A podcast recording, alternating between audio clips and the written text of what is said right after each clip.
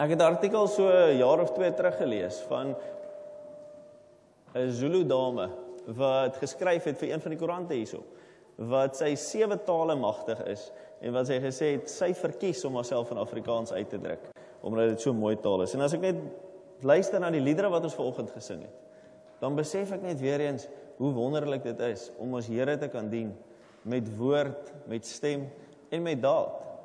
En wat 'n voorreg dit is om sy kinders te wees.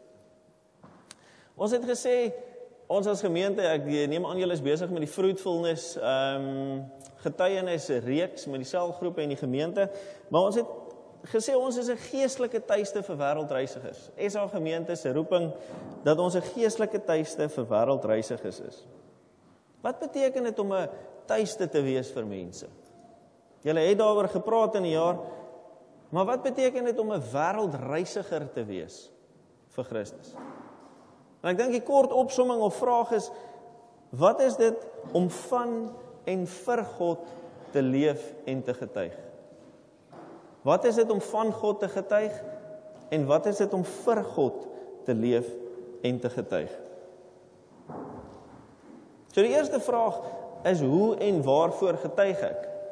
Kan ek sien met 'n met 'n wyse van hande opsteek wie het al ongemaklik gevoel om te getuig by die werk? Het sou of dit 'n moeilike situasie was wat iemand geswets het Um, en dan weet jy nie heeltemal hoe om dit te hanteer nie of dat jy net gevoel het jy moet nou iets sê maar moet ek nou regtig iets sê Ek het al so gevoel, ek weet nie vir julle nie. Fantasties, ek sien hierdie enigste een nie. Dit is wonderlik om dit te hoor.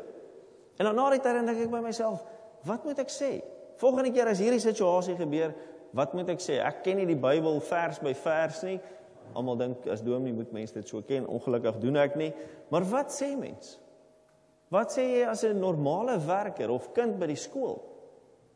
En daar's eintlik net drie goed wat ons oor kan getuig. Eerste is God se storie. Tweedens is jou storie en derdens is jou en God se storie. Eerstens God se storie, tweedens jou storie en derdens God en jou storie. En dis waarna ons ver oggend 'n bietjie gaan kyk. En ons gaan sommer voor in die Bybel begin. Ons gaan by Genesis begin. Want Genesis getuig baie.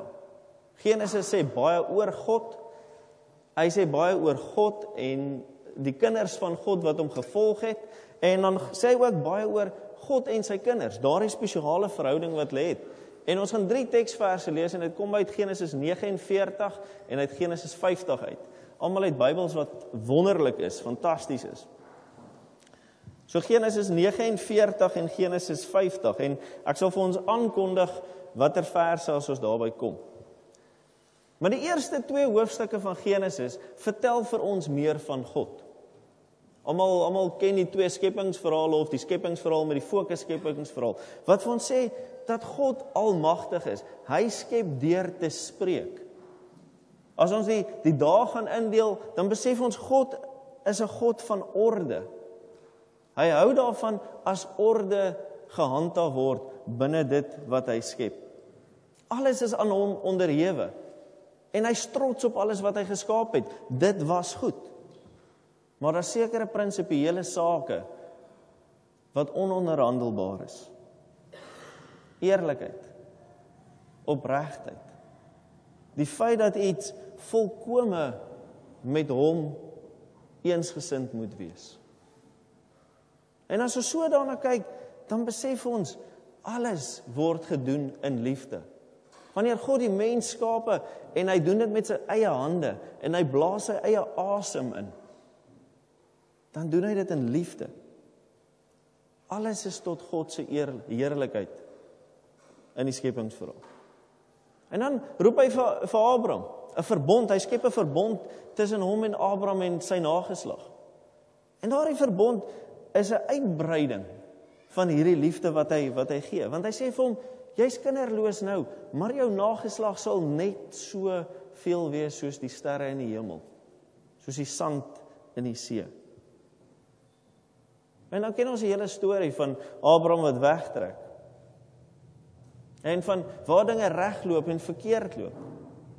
En ons besef dat God se liefde strek van Kain af wat sy broer doodslaan tot by die rower aan Jesus se kruis wat langs Jesus aan die kruis hang en sê Here, dink net aan my vandag as ek as U in die heerlikheid wakker word. En Jesus sê jy sal saam met my daar wees. Dan besef ons Genesis vertel vir ons van God se storie van vergifnis, van geduld, van regverdigheid en van God se seën wat hy vir sy kinders bedoel het. Niks anders dan sy seën. En dit word vir ons voortgestel in Genesis 49 vers 8 tot 12 wat ons eerste teksgedeelte is. Eh, hoofstuk 49 verse 8 tot 12 wat Jakob op sy sterfbed lê. Josef is in Egipte gewees, hy bring sy pa hulle soontoe en dan lê sy pa op sy sterfbed en hy wil sy 12 seuns seën soos die gebruik was. En interessant is mens al die seëninge lees, dan besef mens al die seuns was nie goeie seuns gewees nie. Want dit word weer spieelend dit wat Jakob sê. Maar in vers 8 tot 12 spreek hy 'n seën uit oor Juda. En ek lees dit vir ons. Juda, dit is jy vir wie jou broers sal eer. Jy sal jou vyande onderwerp en jou broers sal voor jou buig. Jy is 'n leeu, my seun Juda, wat van die prooi af wegstap. Jy rek jou uit Jy gaan lê rustig soos 'n leeu, soos 'n leeumannetjie wat deur niemand opgejaag word nie. Jy sal altyd heers. Jy sal aanhou regeer totdat Silo kom. Die heerser aan wie die volke hulle sal onderwerp. Hy maak sy rydier vas aan 'n wingerdstok, sy donkie aan die beste wingerdstok. Sy klere is so rooi soos wyn, sy koningskleed so rooi soos druiwesap. Sy oë is donkerder as wyn en sy tande witter as melk. 'n Baie interessante seëning. En wanneer ons na hierdie gaan kyk, dan besef ons dat hierdie 'n vooruitskouing is van die toekoms van Juda. Die stam van Juda, soos ons almal weet wat in die suide was van die koninkryk. Daar die stam waaruit Dawid gebore is, was die stam van Juda. Juda sou altyd 'n leier bly. Hy was reeds 'n leier vir sy broers en hieso sê ons teksgedeelte hy sal altyd 'n leier bly tot die koms van Silo. Nou vanuit al die verklaringe is dit eensgesind dat Silo hierdie op die Messias se koms. Die heerser aan wie die volke hulle sal onderwerp. Met die koms van die Messias sal die heerskappy verder strek as net sy broers. Judas se optrede is die van 'n koning en moet altyd so wees. Sy rydier is 'n donkie. Sy kleed is die bloedrooi kleur van 'n koning. Van die Messias koning. Hy eet ook die beste kos en dit is wyn en melk. Vriende, baie duidelik. As ons na Genesis kyk en ons luister na God se storie, dan is daar 'n duidelike boodskap.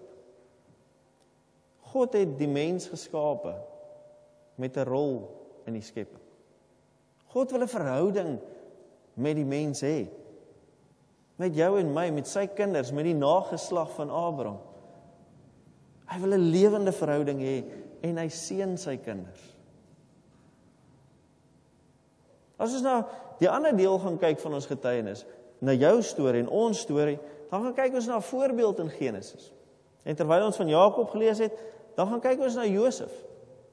Die storie van Josef. En uh, almal met kinders sal die Technicolor Dreamcoat gaan kyk in die West End. Dit is baie oulik, dit is baie mooi, ek sal dit aanbeveel. Maar dit vertel nie die hele verhaal nie. Josef was sy pa se gunsteling seun. Hy het gedroom dat sy broers voor hom buig. En hy het in eerlikheid en opregtheid dit met hulle gedeel. Miskien was hy bietjie arrogant, ons weet nie. Maar hy het dit met hulle gedeel. Sy pa was baie lief vir hom.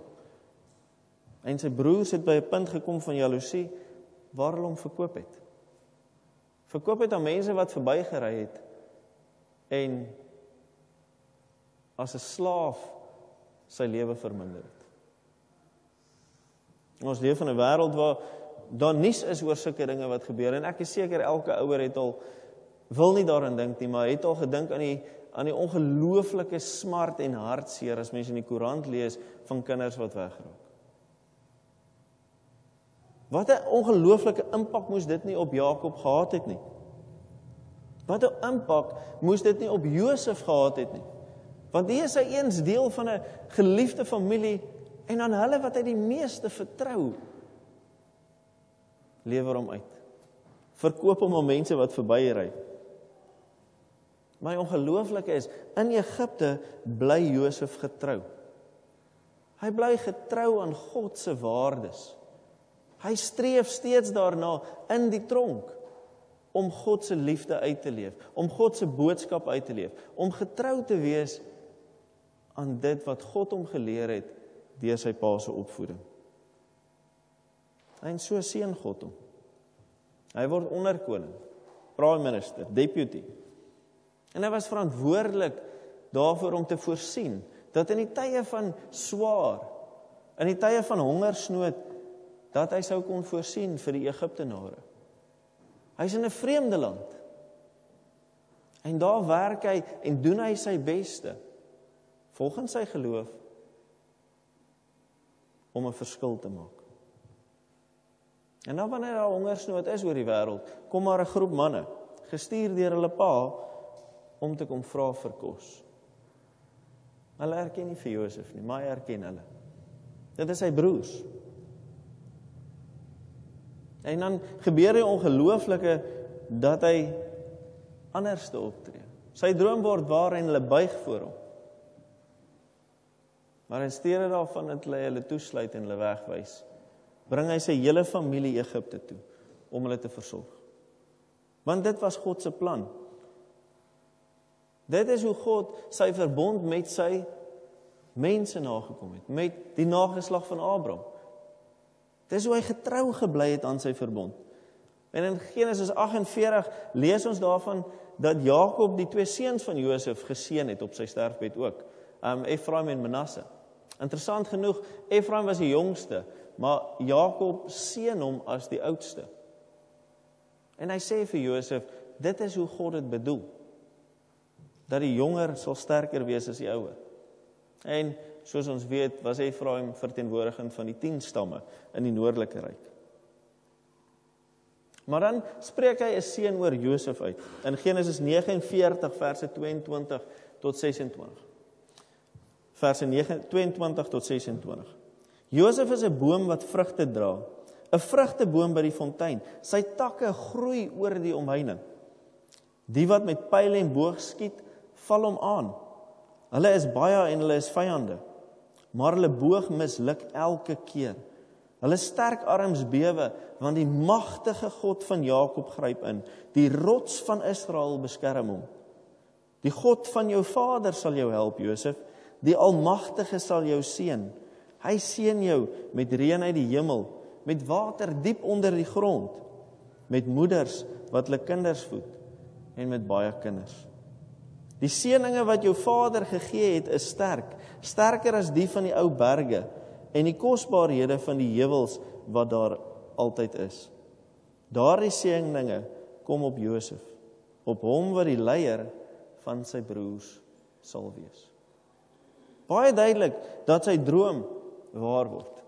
Nog interessanter is dat die manier hoe hierdie in die Hebreëus geskryf is, is dit 'n klankespel met Efraim, met die naam Efraim wat wat Jakob dan gebruik. Maar die mooi is dat God self beskerm vir Josef. Hy sê self dat hy hom sal beskerm. Daar's 'n beklemtoning van eh, van God se almag deur die gebruik van verskillende name vir hom. eh, Rots, God van Jakob, van jou Vader, die Almagtige. En dit beklem vir ons dat God self betrokke hier is, dat die verbond van Jakob ook die verbond van Josef is en hy nie daaroor hoef te twyfel nie. En na die seëninge van Jakob ook die seëninge van sy kinders en van Josef is en sal wees. Soveel so dat hy van water sal skenk. Iets wat in in daardie wêreld nie noodwendig so gereeld geval het nie. Water sal skenk van bo van onder en self sy nageslag sal voort plant en groei. Josef is 'n tweede leier as ons daai laaste verse neem op hom wat die leier van sy broers sal wees. 'n Tweede leier, Juda en Josef Efraim wat die Israelitiese koninkryk sou later sou verteenwoordig. En as ons dit mooi verstaan, dan bring dit ons by sekerlik die mooiste of een van die mooiste getuienisse in die Bybel. En dit is God en Josef se storie. God en Josef se storie wat in hoofstuk 50 vers 15 tot 21 geskrywe staan. Hoofstuk 50 verse 15 tot 21. Na hulle pa se dood het Josef se broers gevra en Jakob is oorlede en interessant is mense die die verse voor dit lees dan sê dit Josef met al sy amptenare, sy Egiptiese amptenare en slawe en volgelinge het saamgetrek om vir Jakob te gaan begrawe in Kanaan. En waar hulle ook al gegaan het, het die mense gesien dat die hele Egipte treur. Nie net dat Josef en sy broers treur nie, maar dat die hele Egipte treur oor hulle verlies. En as hulle dan terug is in Kanaan, dan geskied die volgende af. Na hulle pa se dood het Josef se broers gevra: "En as Josef nog steeds 'n grief teen ons het en ons nou gaan terugbetaal vir al die kwaad wat ons hom aangedoen het?" Daarom het hulle boodskap na hom toe gestuur. Voor sy dood het u vader beveel: "Julle moet vir Josef vra om tog die groot misdaad teen hom, die onreg wat julle hom aangedoen het, te vergewe. Vergeef ons tog nou die misdaad. Ons dien ook die God van die Vader." Josef het gehuil oor wat hulle vir hom laat weet het. En daarna het die broers na Josef toe gegaan en voor hom op hulle knieë geval en gesê: "Hier is ons voor u. Ons is u slawe." Maar Josef het hulle geantwoord: "Moenie bang wees nie. Ek is nie God nie. Julle wou kwaad Julle wou my kwaad aandoen, maar God wou daarmee goed doen. Hy het gesorg dat 'n groot volk nou in die lewe gebly het. Moenie bang wees nie. Ek sal sorg dat julle en julle kinders kos het. En Josef het hulle jammer gekry en hulle gerus gestel. Ons teksvers is verse 19 en 20. Moenie bang wees nie. Ek is nie God nie. Julle wou my kwaad aandoen, maar God wou daarmee goed doen. Hy het gesorg dat 'n groot volk nou in die lewe gebly het. Wat 'n getuienis. Vir iemand wat die jongste was, wat voor hy werklik kon verstaan het verkoop is, as 'n slaaf behandel is, in die tronk was, valslik beskuldig. Heel moontlik gemartel is in die tronk. En hy het te kom en oor hulle wat verkeerd aan hom gedoen het te sê moenie bang wees nie. Ek is nie God nie. Julle wou kwaad aan my doen, maar God wou goed doen. 'n Ander vertaling, Engelse vertaling stel dit mooi, what you intended for evil, God has turned it around for good. As ons hierdie gedeelte begin lees, dan sien ons die broers dink dat Josef se respek vir sy pa die rede was hoekom hy nog nie teen hulle opgetree het nie. En daarom doen hulle wat hulle doen, want hulle is bang dat hy gaan wraak neem en dat hy hulle nou gaan straf. Hy is immers die onderhoof van Egipte.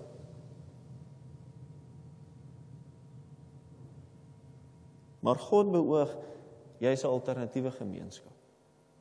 Die broers sien hierdie saak soos wat elke aardse mens dit sal sien en sal vertaal en vertolk en regverdig. Dis mos die menslike natuur. Maar God het 'n alternatiewe, 'n ander gemeenskap in gedagte. 'n Geloofsgemeenskap, 'n nageslag waarin daar op 'n ander manier gehandel word as die normale. Waarin daar anders opgetree word as wat verwag word. En dis hoekom Josef dit so kan doen. Dis moontlik om kwaad met goed te vergeld. Dis moontlik om kwaad met goed te oorwin. Josef sê hy is nie die regter nie. Hy sien dinge vanuit 'n ander perspektief, vanuit 'n ander oogpunt. En dis nie 'n menslike oogpunt nie. Dis God se oogpunt. Hy kyk na hierdie situasie wat in hom gedoen is. Nie as 'n reaksie nie, maar vanuit die liefde en die verstaan wat hy het vir God. En daarom kan hy getuig. Moenie bang wees nie. Ek is nie God nie. Wat jy vir kwaad bedoel het, het God vir goed laat uitwerk. Vriende, Josef het deur sy sy lewe en deur hierdie verhaal die eerste lydende dienaar geword wat ons van lees. Die eerste lydende dienaar. Deur sy lyding en sy swaar het God die lewe van talle ander mense verander, van sy hele nageslag. Dit is ook baie duidelik dat God se werke onverstaanbaar is. Dat dit sy tydsberekening en raamwerk waarin hy werk anders is as Josef sy broers en ons se. Dat mens nie nou weet hoekom iets gebeur nie, maar moontlik glo mens. As mens in geloof daarna kyk, dat jy later meer sal verstaan. Dat jy die volle waarheid en die volle betekenis van iets sal kan raak sien binne God se plan. Maar die baie belangrike punt hierso is dat dit slegs in ons afhanklikheid en vertroue aan God is dat ons dit uit 'n ander oogpunt uit kan sien, nie uit ons eie nie, maar uit God se oogpunt kan raak sien. Hoekom hy dit gedoen het? Hoekom hy dit laat gebeur het? Sonder haat, sonder wraak. Maar met liefde na iets kyk, met deernis, met 'n hart wat werklik waar omgee en werklik verstaan wat God se plan is. Dis slegs wanneer jy en ek onthou wie Jesus Christus vir jou en my werklik is. Wat hy vir jou en my kom doen het deur sy lewe aan die kruis en met sy opstanding. Dat jy en ek kan sê maar ons kan dit vanuit 'n ander perspektief sien. Dat jy en ek in dankbaarheid voor God moet staan en moet erken dat ons soos Josef God se dienaars is. Want as jy en ek verstaan wie Jesus is, dan gaan dit nie oor jou en my nie. Dan gaan dit oor die groter plan. Die geslagte wat God aanraak deur jou. Wat God as goed gebruik. Elke situasie, dinge wat in jou en my lewe gebeur wat ons nie verstaan nie, wat verkeerd gebeur, kan ons dan sien dat God goed daarmee bedoel. Maar slegs wanneer ons dit in die liefde van Christus ondersoek. So ons staan weer voor die vraag. Sê ek en jy getuig en ons getuig oor God se storie, oor jou storie en oor jou en God se storie. Wat is die getuienis wat jy lewer? Kom ek vra dit anderste. As jou verhaal in die Bybel moes opgeteken geword het, wat sou daar geskrywe staan van jou lewe?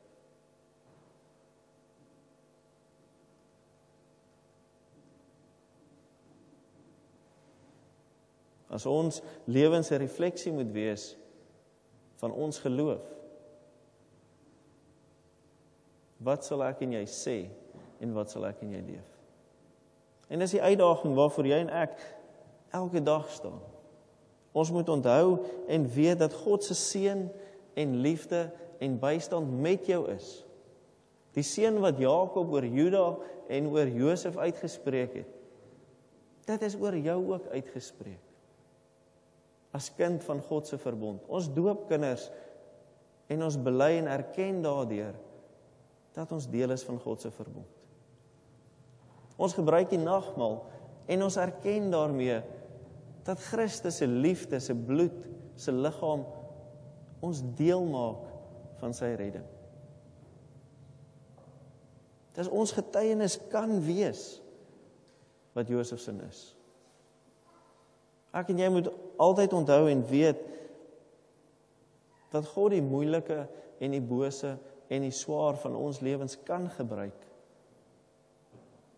om 'n boodskap oor te dra. Om sy koninkryk te bou en om sy liefde te deel. En daarom moet jy en ek weet, sy liefde is nie net vir ons bedoel nie. Sy liefde is vir jou, vir jou kinders, vir jou gesin, vir jou familie.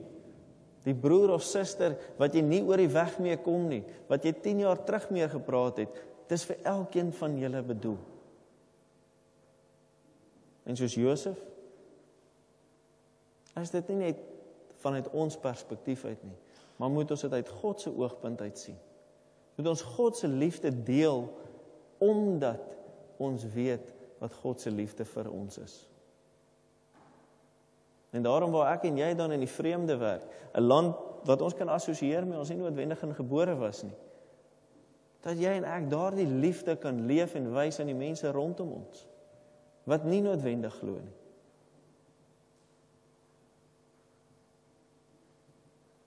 Mag jy werklik verstaan dat jy deel is van God se verbond. En mag jy dit so gaan leef met woord en daad. Sodat jy met eerlikheid kan sê wanneer jy eendag in daardie situasie staan wat kwaad bedoel was, is deur God vir goed gebruik. Amen. Kom ons bid saam.